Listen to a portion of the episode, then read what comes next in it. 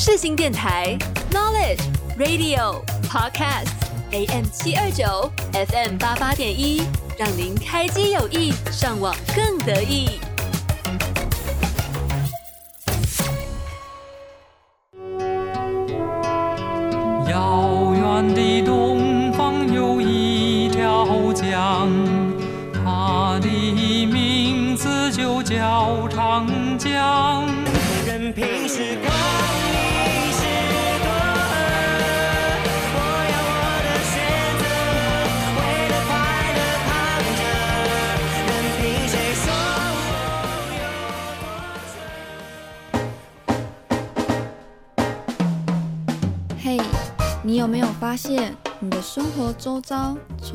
时代冲突的氛围？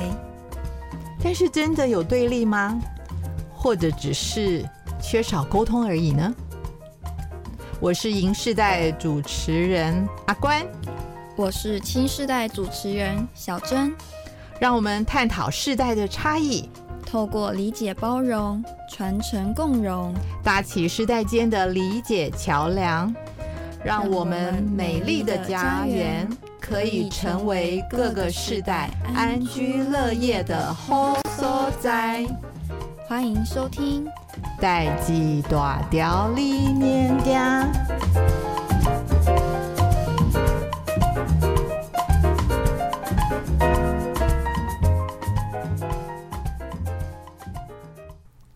大家好，我是阿关，我是小珍，欢迎收听《代际大家里面听》。谢谢大家又收听我们的节目。嗯，今天我们的节目呢，呃，我们要来谈一谈有点严肃的话题。咱们哪咱们哪次不严肃？没有没有，我们也有讲过零食，也讲过结婚好玩的啦。我们这次要来讲一讲，呃，躺平族。啊，我知道你想讲哪个新闻。啊，对对对，因为其实我想关怀你们这个青世代，因为你们这些网络用语，我们也来研究一下到底是怎么回事。是是是。好，然后今天的案例分享，我要讲一个、嗯、呃，我很有感的一个 NPO 组织，嗯，是在谈呃医生推动的亲子共读的事情，是。对一个小儿科医生，嗯，嗯。是是是，好，所以欢迎大家继续的收听我们今天精彩的节目哦，嗯，不要走开，嗯，然后我们等一下就继续我们的 Lily and Jenny，他们这次有什么故事呢？嗯。发生什么代志？广播情境剧。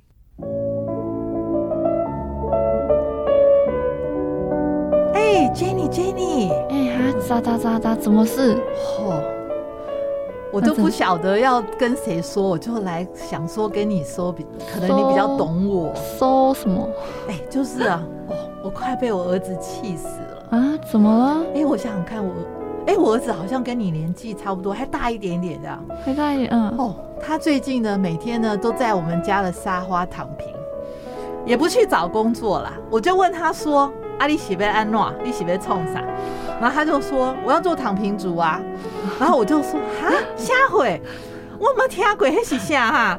我以前听到就躺着赚，嗯嗯嗯嗯，哎，或者是躺着也中枪，啊，一公一杯做躺平主席下哈，你你赶快弄笑脸了，你搞你搞够，哎，我就感觉他就是草莓嘛，就是赖在那耍。你觉得你觉得你儿子就是就是草莓，开他心低，然后不想做事情。我我我我鬼八会，我快点有点鬼八会。好好姐，你现在先冷静一下。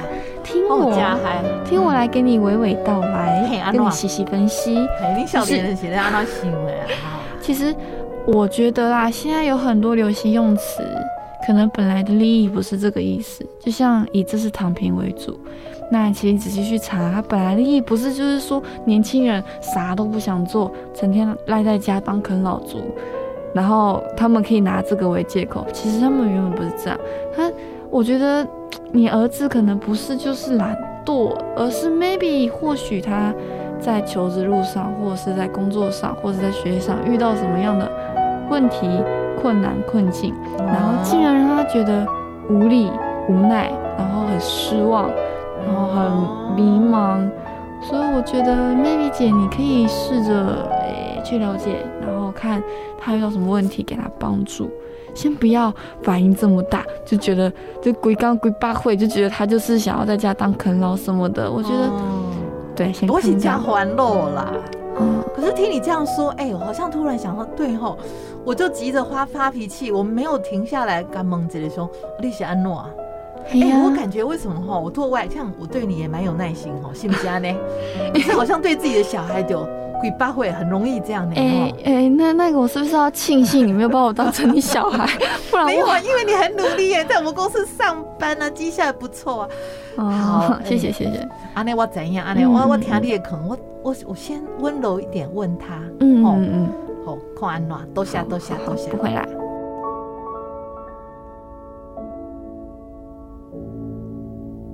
生命中不同的时刻，不同的心情，一直都有世新电台的音乐陪着我。AM 七二九，FM 八八点一，世新广播电台，最懂我的心。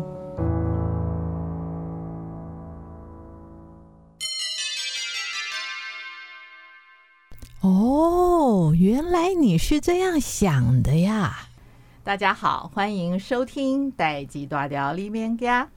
我是阿关，我是小珍。我们今天这个单元了，要来跟大家谈一谈，嗯，应该也算是最近的新闻事件。对，台湾在台湾最近有比较突出的，让大家知道是在三月多的时候，三、嗯、月要底的时候的一个新闻。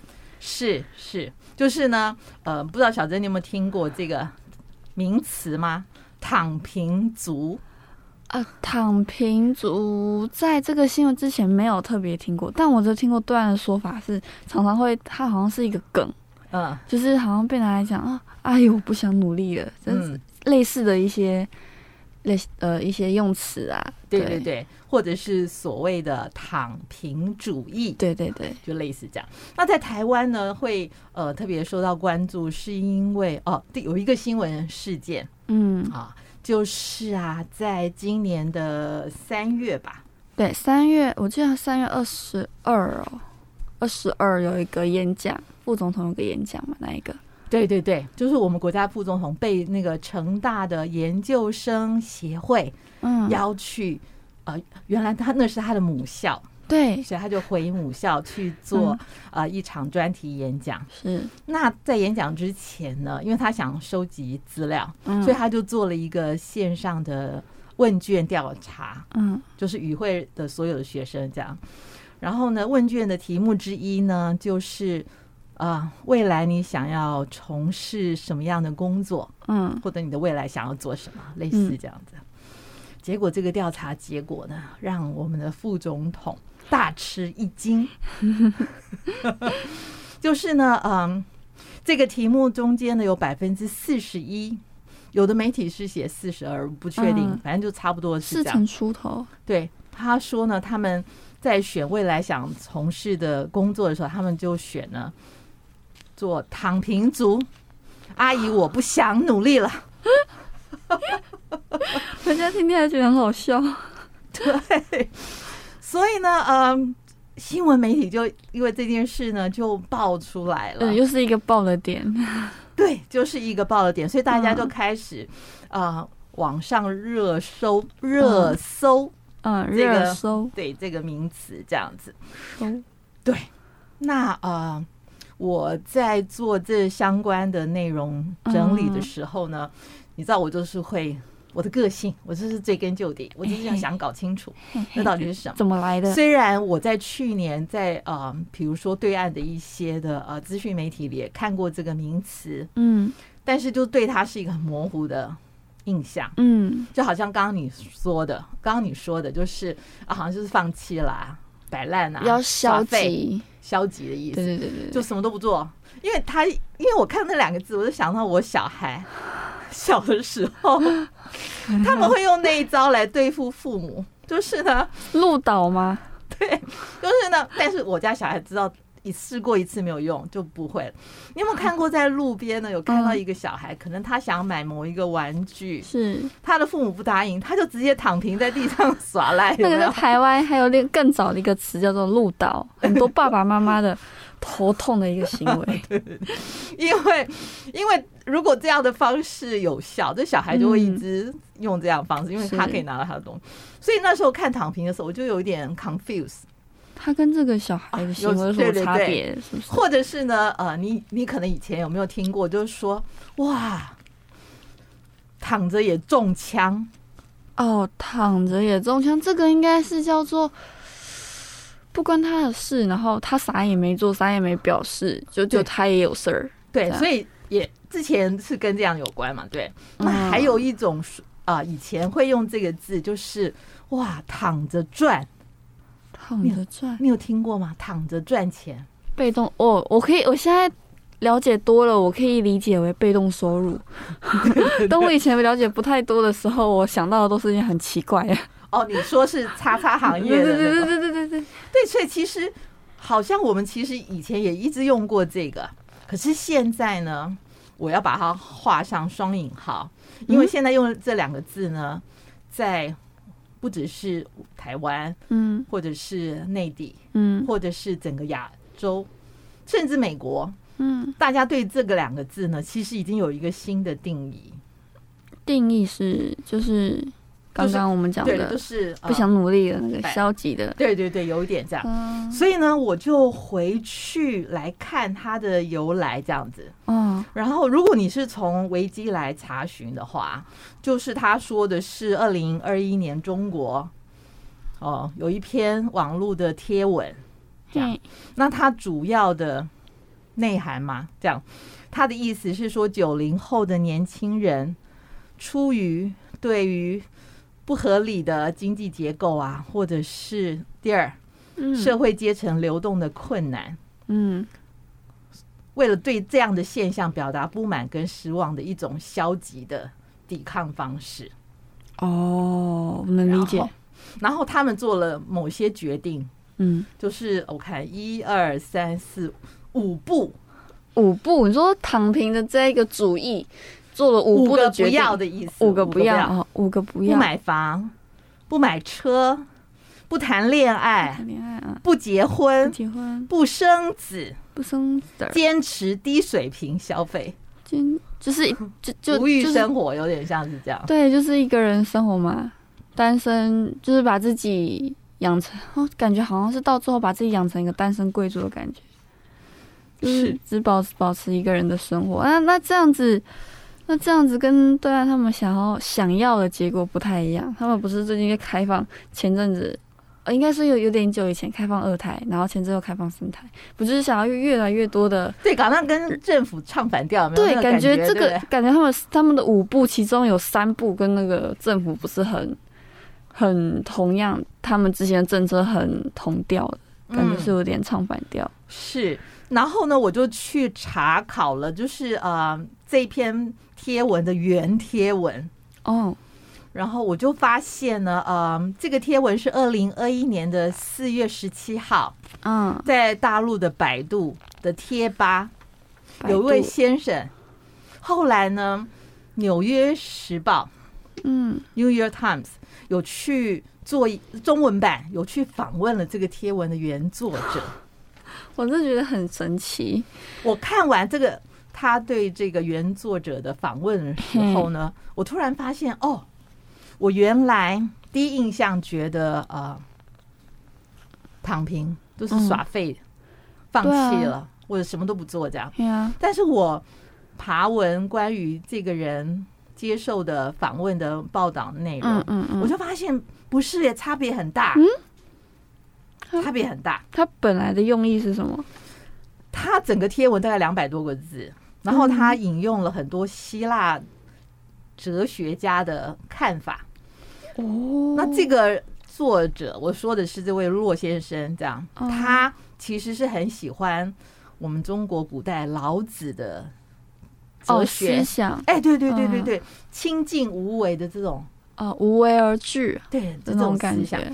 所以呢，我我大概简略来说，他的贴文呢，其实是试着提供另外一种小众的价值观。小众嘛，我觉得现在变大众了。对，所以我就发现呢，大家趁着这两个字，嗯，把很多很多不同解释呢，就灌进去里面，合理化自己的东西，把不同自己所面到的不满跟不平，嗯，直接加以趁着引述这一个词。对，可是原来当初讲这个词的人，嗯，我个人就他的报道。嗯，来看，他其实是其中一个小众的价值观。如果你看《纽约时报》中文版的那一篇报道，嗯，他自己也说，他认为不可能，他只是一种有一点娱乐性质，有一点戏谑、自嘲、自嘲。他会觉得说，怎么可能大家都会接受这种想法？他他认为这是一种小众的想法，他只是想借着哲学思维来谈人生经济的困境。嗯。因为可能他自己本身也是九零后的人，然后他也是换换了很多各种不同的工作哦。然后他有一天呢，可能醒悟过来，他就说他花了很多时间，很长的时间工作，然后呢，他赚的钱去追求、去买那些大家都认为应该买的东西。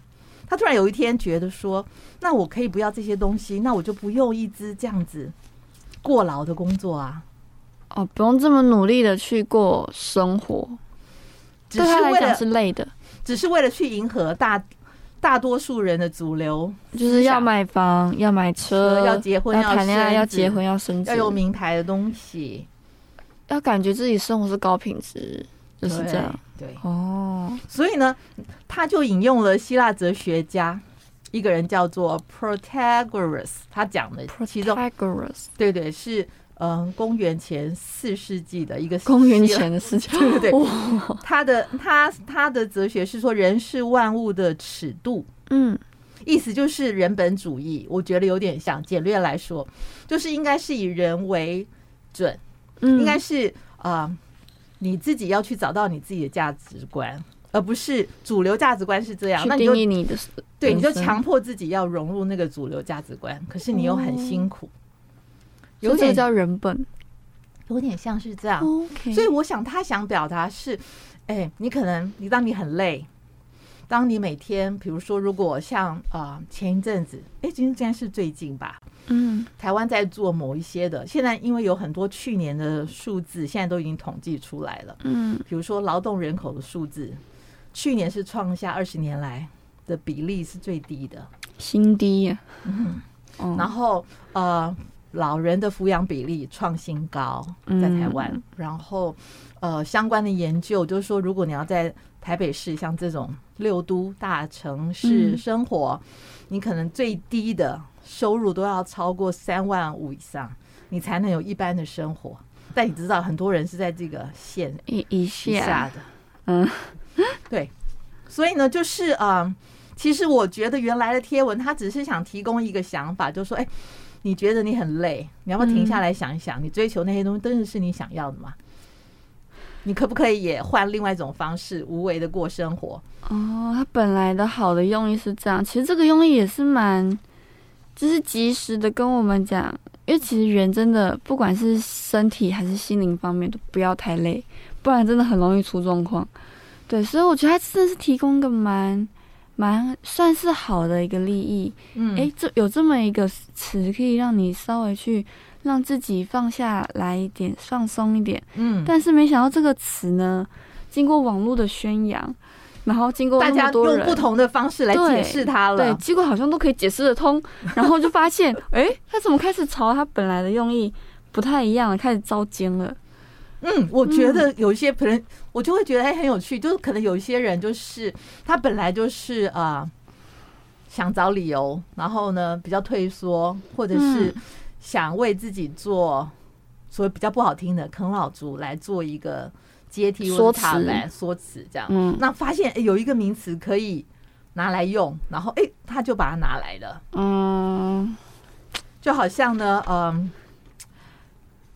在网络上就很多人讨论啊，就躺平呢，跟懒惰，跟耍废，嗯，有没有不一样？躺平跟懒惰跟耍废，诶，在我了解那么多意思之后，是有点不一样。不过乍听之下，感觉没有什么不一样。是哈，是齁。安娜，安娜姐，你这个你你是想讲什么了？你可以直说，我只是表述我的论点。是哈，因为呃，你记得吗？在前几集，欸、我们曾经讨论过一本书，嗯嗯，藤田笑点，嗯，他说的贫困世代。嗯，所以其实，在日本，所谓如果你我们要用广义的躺平来形容的话，其实日本躺平的，在很久以前就已经是这样了。欸、你说啃老嘛，就是那种，嗯，自己啥也不做，指望家里，嗯，哦，日本，OK。所以其实这个现象呢，我觉得在台湾目前现在还有一点。是在呃隐晦的状况里面，还看不是很清楚，还还不是像日本一样造成是一个现象，而是只是一个嗯，哎、欸，比较像是现象之前的警示。哎、欸，对，说得好。其实，在去年的十月，《远见》打《远见》杂志啦，他就做了一个相关的分析报道，他来看呢中国、日本、韩国新时代躺平的背后的原因。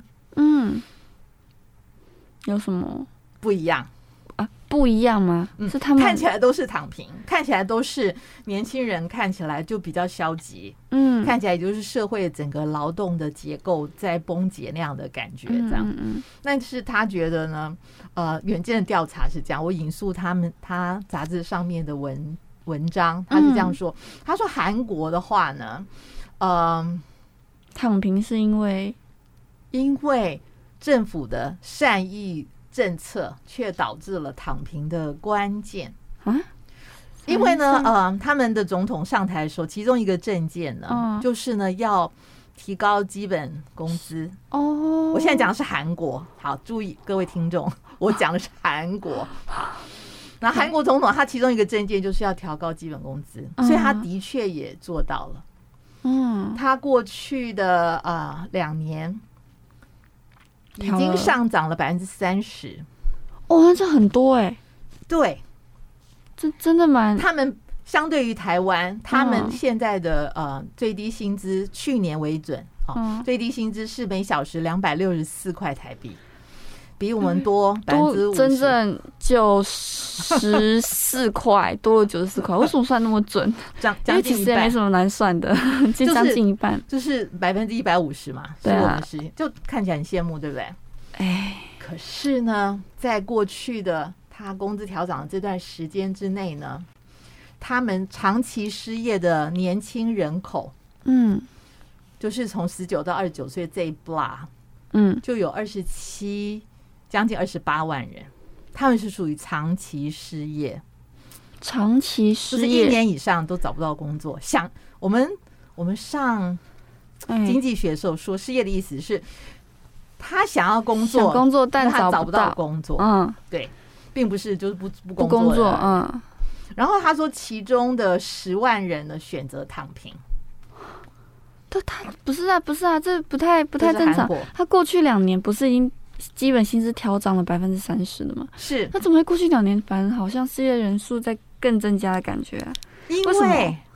因为在韩国，他们是非常，他们整个经济的发展呢，是大型企业是占 GDP 很高，那其他都是中小型的企业这样。嗯，那那些中小型的企业老板没有办法扛得住那些人力资源、人力成本的上涨，就关店啦。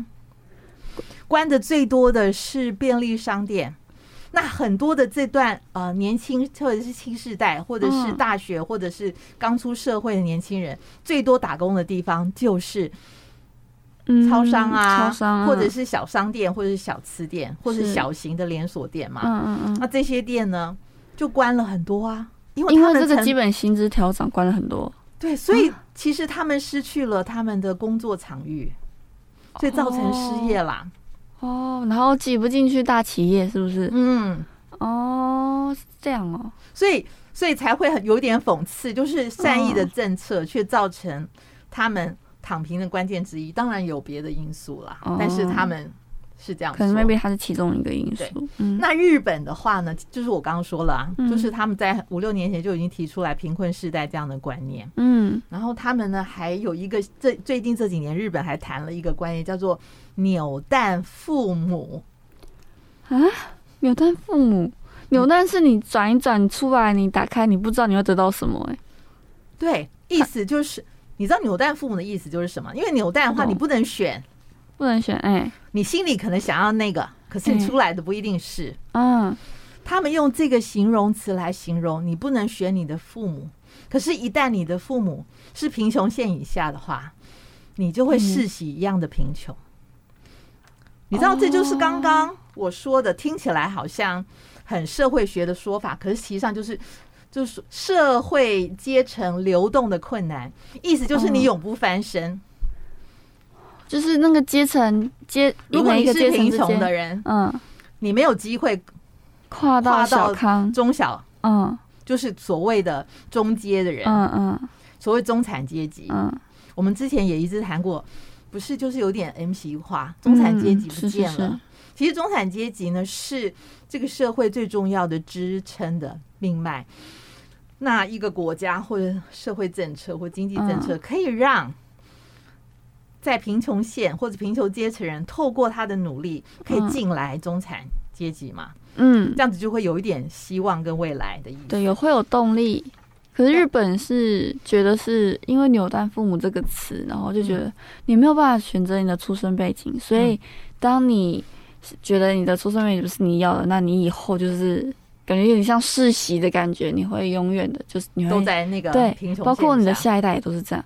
因为是因为他们现在日本的这个青世代呢，刚好他们的父母呢，就是泡沫经济时代八零九零年的父母，嗯，所以他们现在的小孩就已经是到大学跟青年的这一段，嗯，所以那些泡沫经济下的那些人，他们是付不起他的孩子，养不起他孩子念大学的，而且学费年年一直在调高，嗯，在东京呢，有一条街都被称为。学贷街。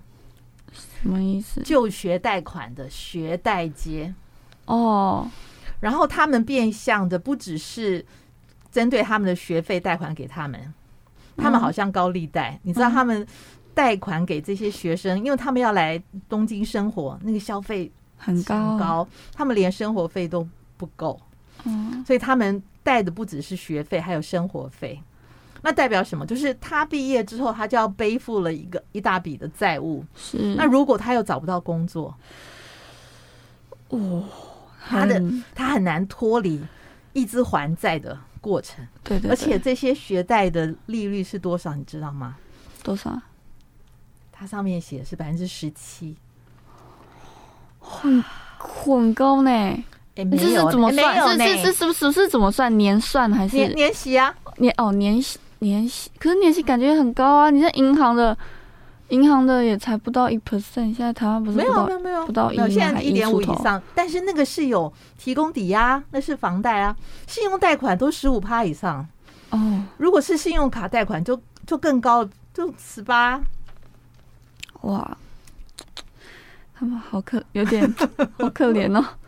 对，然后嗯，这个《远见》杂志的报道也谈到那个中国。嗯，就是呢，我们其实有一点没有 update，我们一直都觉得啊，中国发展的很好，现在中国现在很富裕啊。是呢，后来后来呢，嗯，其实呢，九零后的人他们现在已经慢慢的发现，因为整个科技业或经济的发展，或所谓电商，已经到已经过了那个高峰期。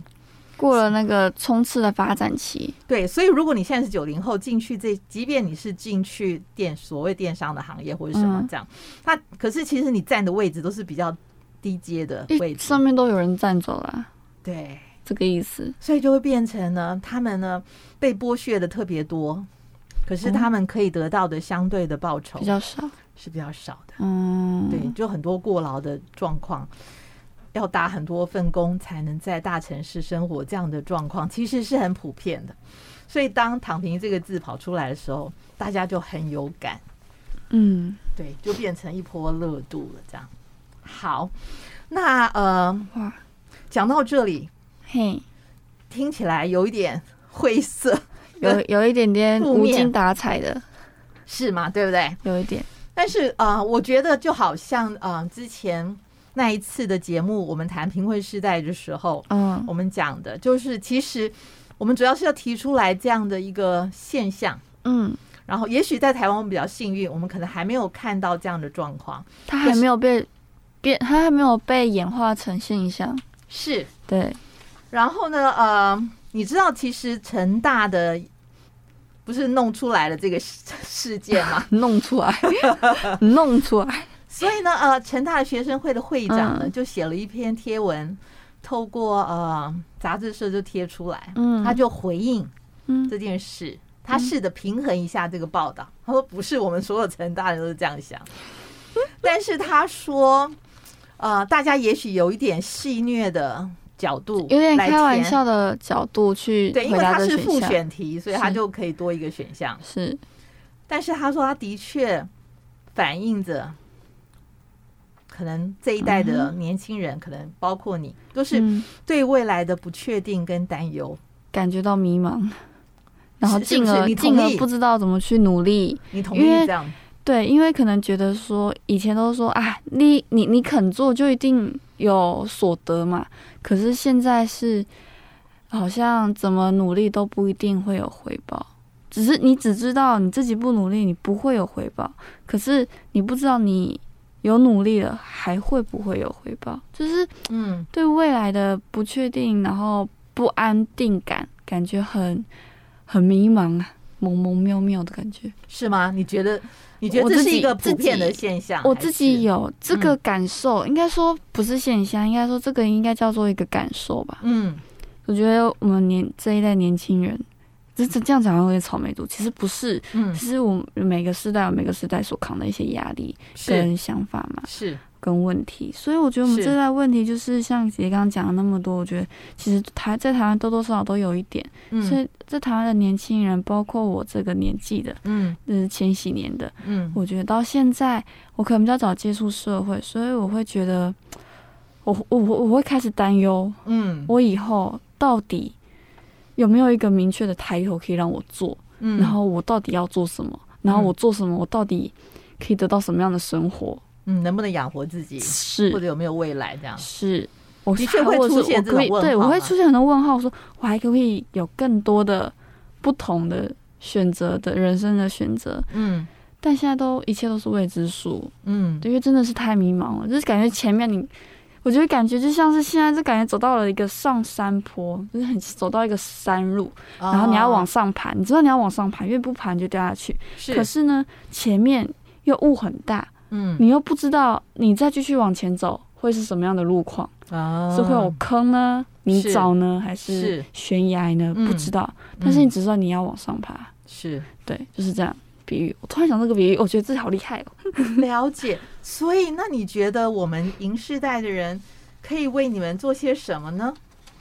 或者，其实我听起来，其实不只是你了，我也跟我女儿聊天，啊，或者是呃，跟我认识的一些年轻一辈的啊朋友聊天，我觉得真的不可讳言，大家多多少少都有一点这样的感觉。嗯，然后呢，也应该怎么说？也担忧，其实很多传统的工作，因为 AI 啊，因为不同的东西会消失，会消失。嗯，但是也不确定这些所谓的网红啊、网络啊、电商啊，或者是 whatever 什么，或者是是不是真的可以供应他一生，又有点不确定，因为那些东西都是某一种新创，它也都一直还在发展的阶段。对，会不会像以前一样变成某种泡沫，也不确定。嗯，所以我觉得你们好像就在这个中间。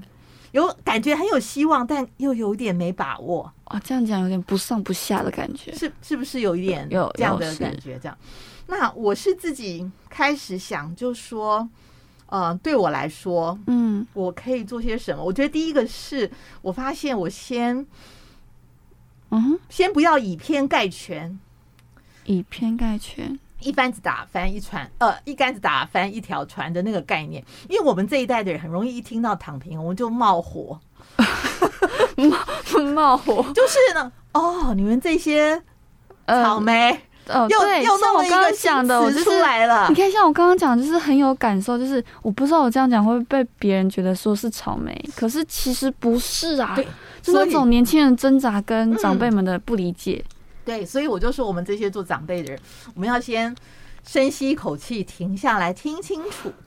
他所谓的躺平，是因为他放弃了，还是因为他懒惰，还是其实他有充满了很多无奈，他需要帮助？这是不一样的，嗯、对，不一样的，不是就是以全部的这样说。我觉得我自己就是就是听到听到听到这个词，就哎，你们就是懒啊，不要多说什么。然后呢，我觉得我们银世代的人还可以做什么？就是我们要用心的聆听，去分辨你们主要想表达的是什么。嗯，如果是失望，那我们怎么可以给你们鼓励，或者给你们方向？嗯，那如果是懒惰，那要怎么给你们诱因，激励你们这样子？然后，嗯，要更多的统领跟尊重你们现在所处的世代，的确和我们像你们一样年轻的时候是不同。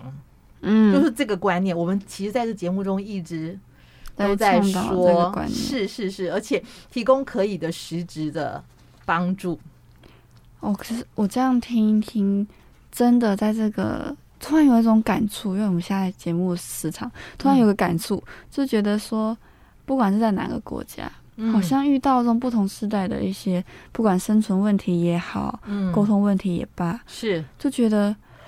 其实大家都蛮不容易的，就是每个课题可能针对一个问题，针对一个现象，针对一个论点，嗯，他们其实每个时代都有不同自己的功课要做，是，不是。不不只是做自己的功课，也要帮别人着想，做他人的功课。所以我觉得其实大家都不容易啊，嗯，所以在这种时代，我觉得唯一能够支持彼此继续往前的那个动力，就是愿意做，嗯。并且彼此鼓励，嗯，然后给彼此时间空间，嗯，然后静待发展，这样。我就只能这样子。我也也有点，其实我的我的感受也有点像原本的那一个在百度贴文的那个对岸的那个，嗯，嗯呃，作者是。的，有点像，就是有点无为而治，嗯，但也不是完全的啥都不做，是，只是说我们把该做的都做了，那彼此也都把该做功课都做好了，嗯，那。至于事态怎么发展，我们只能本着一颗心，希望他是会会往好的去走，是是是是，没错。谢谢小珍，很好的结论。因为时间的关系呢，我们这一段节目就在这里先暂时告一段落，有机会我们再来谈一谈。嗯，好。Hello，我是 Gigi 梁咏琪。你现在所收听的是视信广播电台，收听 AM 七二九，让你快乐到永久。FM 八八点一，就是要你听美妙的声音。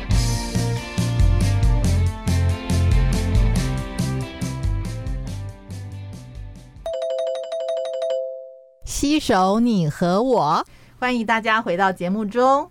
我是银世代主持人阿关，我是七世代主持人小珍。大家好，我们今天呢、嗯、这个单元我要分享的案例，嗯，是分享一个呃 NPO 的组织，嗯嗯，它的名称叫做台湾展臂阅读协会，展臂就是展开双臂的那个展臂，嗯，是是是，他呃这个组织的创始人是一位医生，哦。他叫陈佑达，陈佑达，嗯，对，是一个年轻的医生。OK，他的故事很感动我，所以我今天特别想用这个机会，跟大家分享他们协会在做的事。嗯，那顺道一提，因为过去的两周的节目呢，我们都介到介绍了 Keep Working Fund，就是梦想资助计划的 Dreamer。嗯，他其实这位医生也是二零一七年的 Dreamer 之一。哦，一七年还蛮新的，嗯，他也得到了梦想资助计划关于他的协会，而且他也是另外一个呃线上的媒体，叫做 N M P M Post M Post，其实就是呃在台湾嗯。有一个呃网页嗯。媒体，它是专门介绍公益组织的。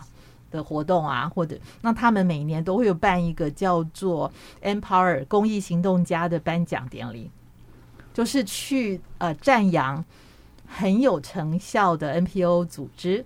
嗯，那这个陈医师他的展臂阅读协会也荣获了二零二零年 Empower 公益行动家的殊荣，所以他做的事情的确是创新，而且的确对这个社会有重大的影响。是。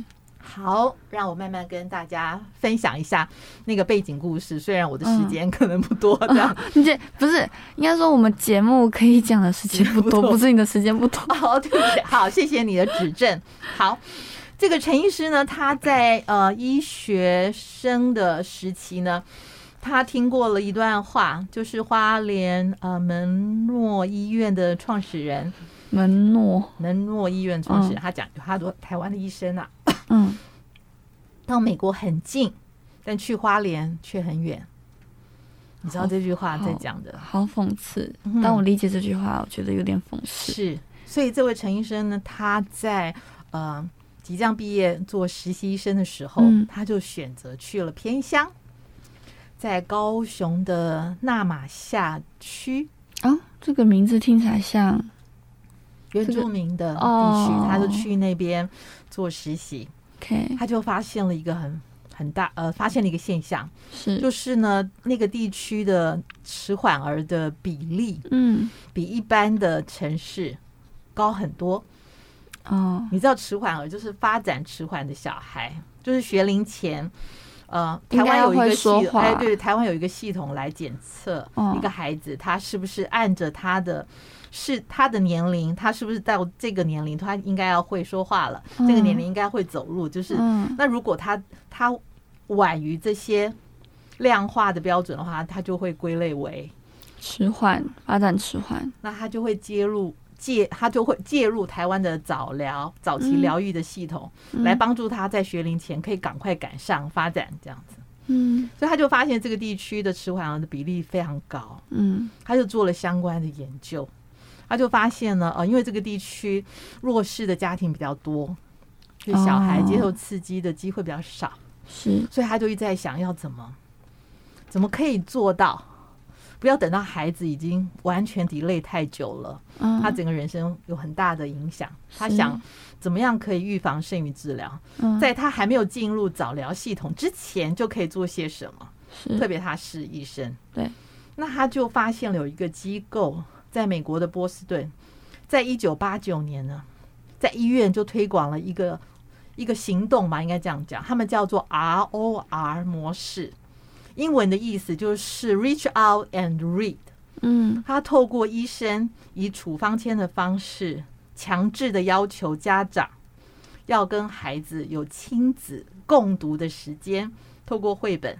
嗯，所以这个过程当中呢，它可以带来。发现很多小孩早期的问题，嗯，那他呢就很有心，他就真的去了。波士顿，然后去找了。这个呃最先开始有这样的想法的医生，这个医生也收他做学生，所以他就在那里学。阿瓦的模式，他学成之后，学成之后，他不是留在美国，他就真的回来台湾哦。他没有应应那一句讽刺的话，留在美国，是他回了台湾。是，而且刚好他自己本身呢，又出现了一些疾病啊，啊，对，他发现他自己得了癌症，这些资料在网络上都可以看到。嗯，然后所以呢，让他有更强烈的一个。心愿跟想法，他要把这件事情做完做好，嗯、所以他在二零一七年就成立了这个台湾展臂阅读协会。嗯，它的英文名词就是 Reach Out and Read Taiwan，就是台湾的 ROR 组织。哦，Reach Out and Read Taiwan，嗯 okay，ROR 的在台湾的 ROR 的意思。对对对。他立案了，这样，然后呢，你如果去看他们的官方网页，他讲了一个东西，他说呢，他希望每一个医生呢都可以是花婆婆。这个这一本绘本什么意思？你有听过吗？我们在过年节目的时候，我念过一本绘本叫《花婆婆》。哦，你记得那个 slogan 吗？什么 slogan？就是呢，你要让世界变得更美丽。哦哦，我这我知道，我想起来了。我们在过年节目的时候，有有有有讲有讲，所以他也知道那个花婆婆，因为他们就是透过绘本来来帮助家长跟小孩不只是建立亲子关系，最重要的是让孩子有很多很多的刺激，嗯，特别是语言方面的刺激。所以他说他们好像花婆婆一样，他们做的就是让世界更美丽。嗯，你知道看到这个我就觉得很有感。怎么了？姐姐要分享自己的案例了吗？因为呢，他们的愿景，他们是说这样，他们透过嗯阅读，为台湾的每个家庭跟儿童提供医疗与教育的支持，创造孩子的未来。嗯，这是他们的愿景。他们主要的工具就是阅读绘本。那他们的入，他们的方式，他们好聪明。嘿。因为台湾呢有一个非常好的系统，就是健儿门诊。哦，因为我有养过小孩，所以我知道你不知道，就是每个孩子在学龄前呢，都会有要固定回去医院见医生，医生会看一下他的发展，嗯，有没有符合他的年龄，而且要去打预防针。嗯，那个小朋友每一个人都有一张本，有一个本子，有点像现在小黄卡，就是 对对。如果你没有打齐那些预防。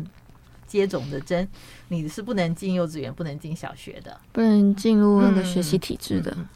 那这个陈医生非常聪明，他就用这样的方式，因为你就一定会来见医生，嗯，所以他就透过常规的健儿门诊，有四次预防接种的时间，让零到三岁的小孩这四次，然后每次他的妈妈特有，他通常是妈妈，就是父母带小孩子来见诊来打针的时候。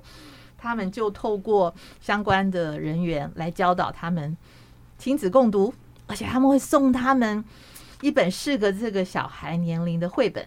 哦，就每去一次就送他们一本。对，所以总共四次有四本最少。哦，挺好的，挺好的。嗯，而且因为啊，我以前在学校，我女儿小的时候呢，我也是在推广亲子共读，因为我觉得那个好处太多了。除了可以增加亲子关系、增加亲子互动，而且可以给孩子好的刺激，嗯，让他们也可以嗯学会看书、专注，嗯，听父母讲话、构句，对他们的语言的发展都是非常好的。这样，可是以前很难推行起来，因为你跟别人说，别人不觉得。但是你知道，台湾我们有所谓的三师：医师、律师、律师、老师。都是社会上的被重视的人，他们讲的话就比较有人听，哦，对吧？老师现在可能不一定哦，老师不一定，那是 会计师吗？老师 真的是会计师，可能对于公司老师，我真的觉得老哎，老师的地位 一一代不如一代，所以他透过他自己是医生的身份，嗯，将这样的想法，这样的 ROR 的模式带入了一般的家庭里面。是不是非常棒？很棒啊！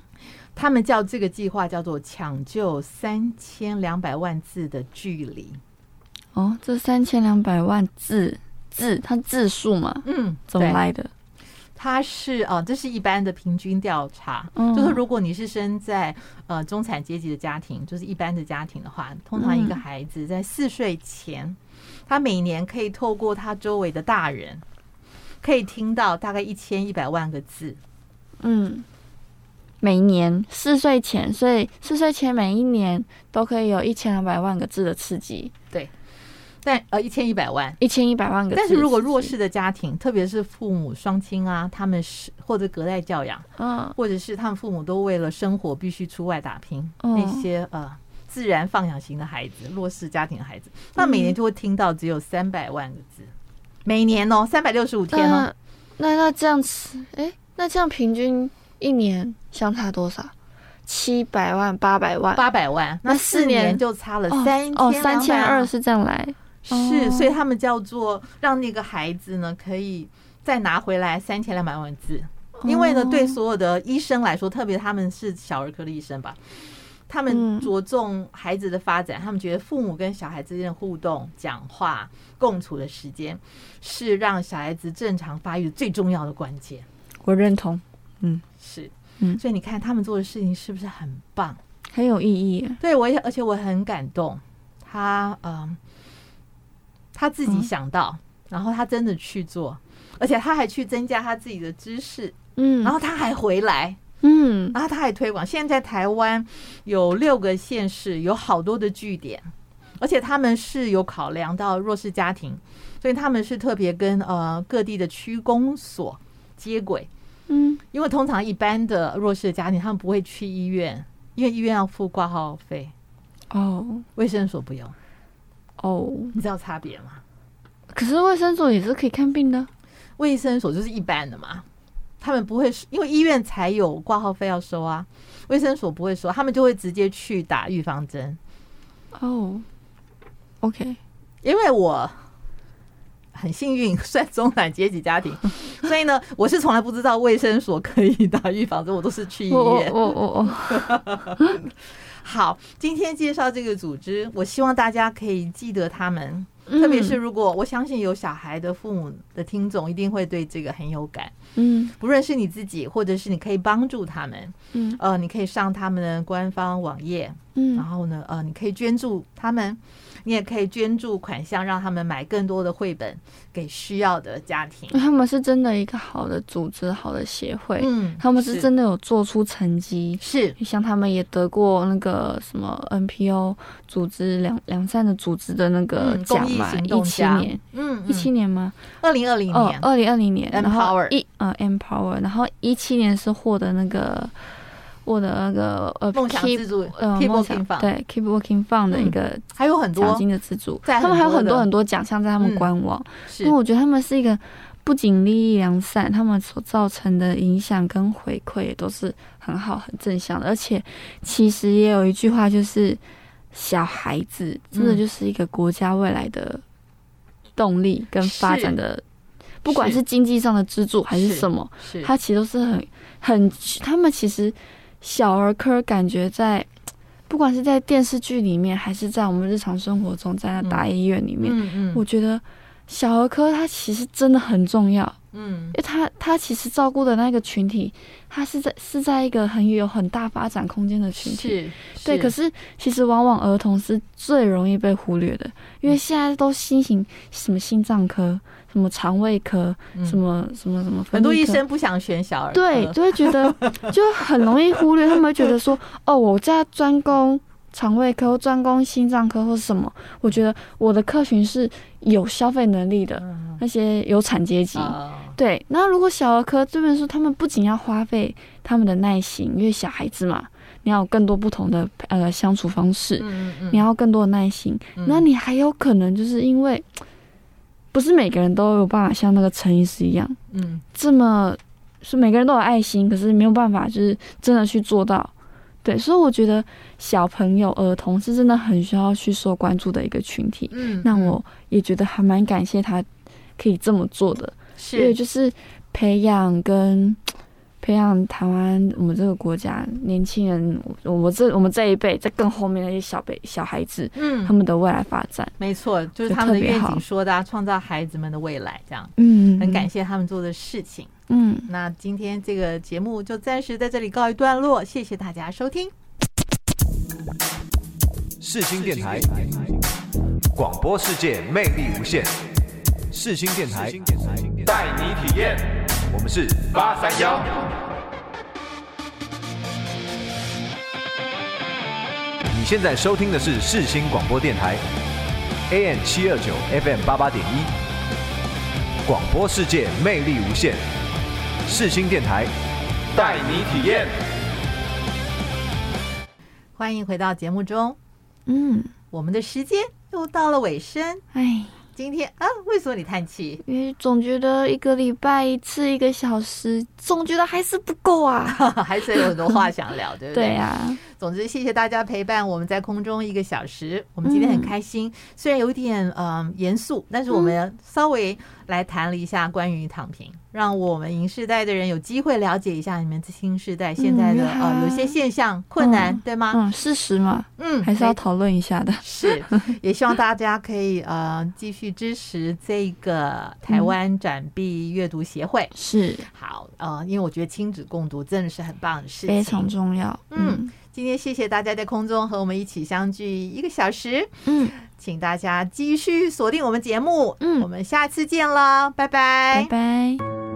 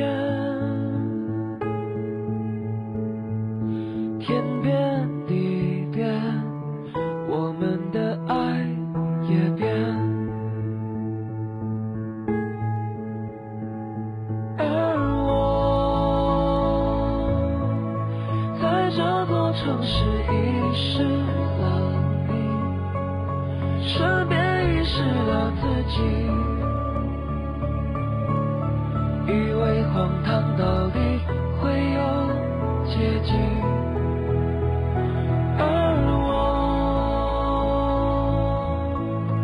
在这座城市失去。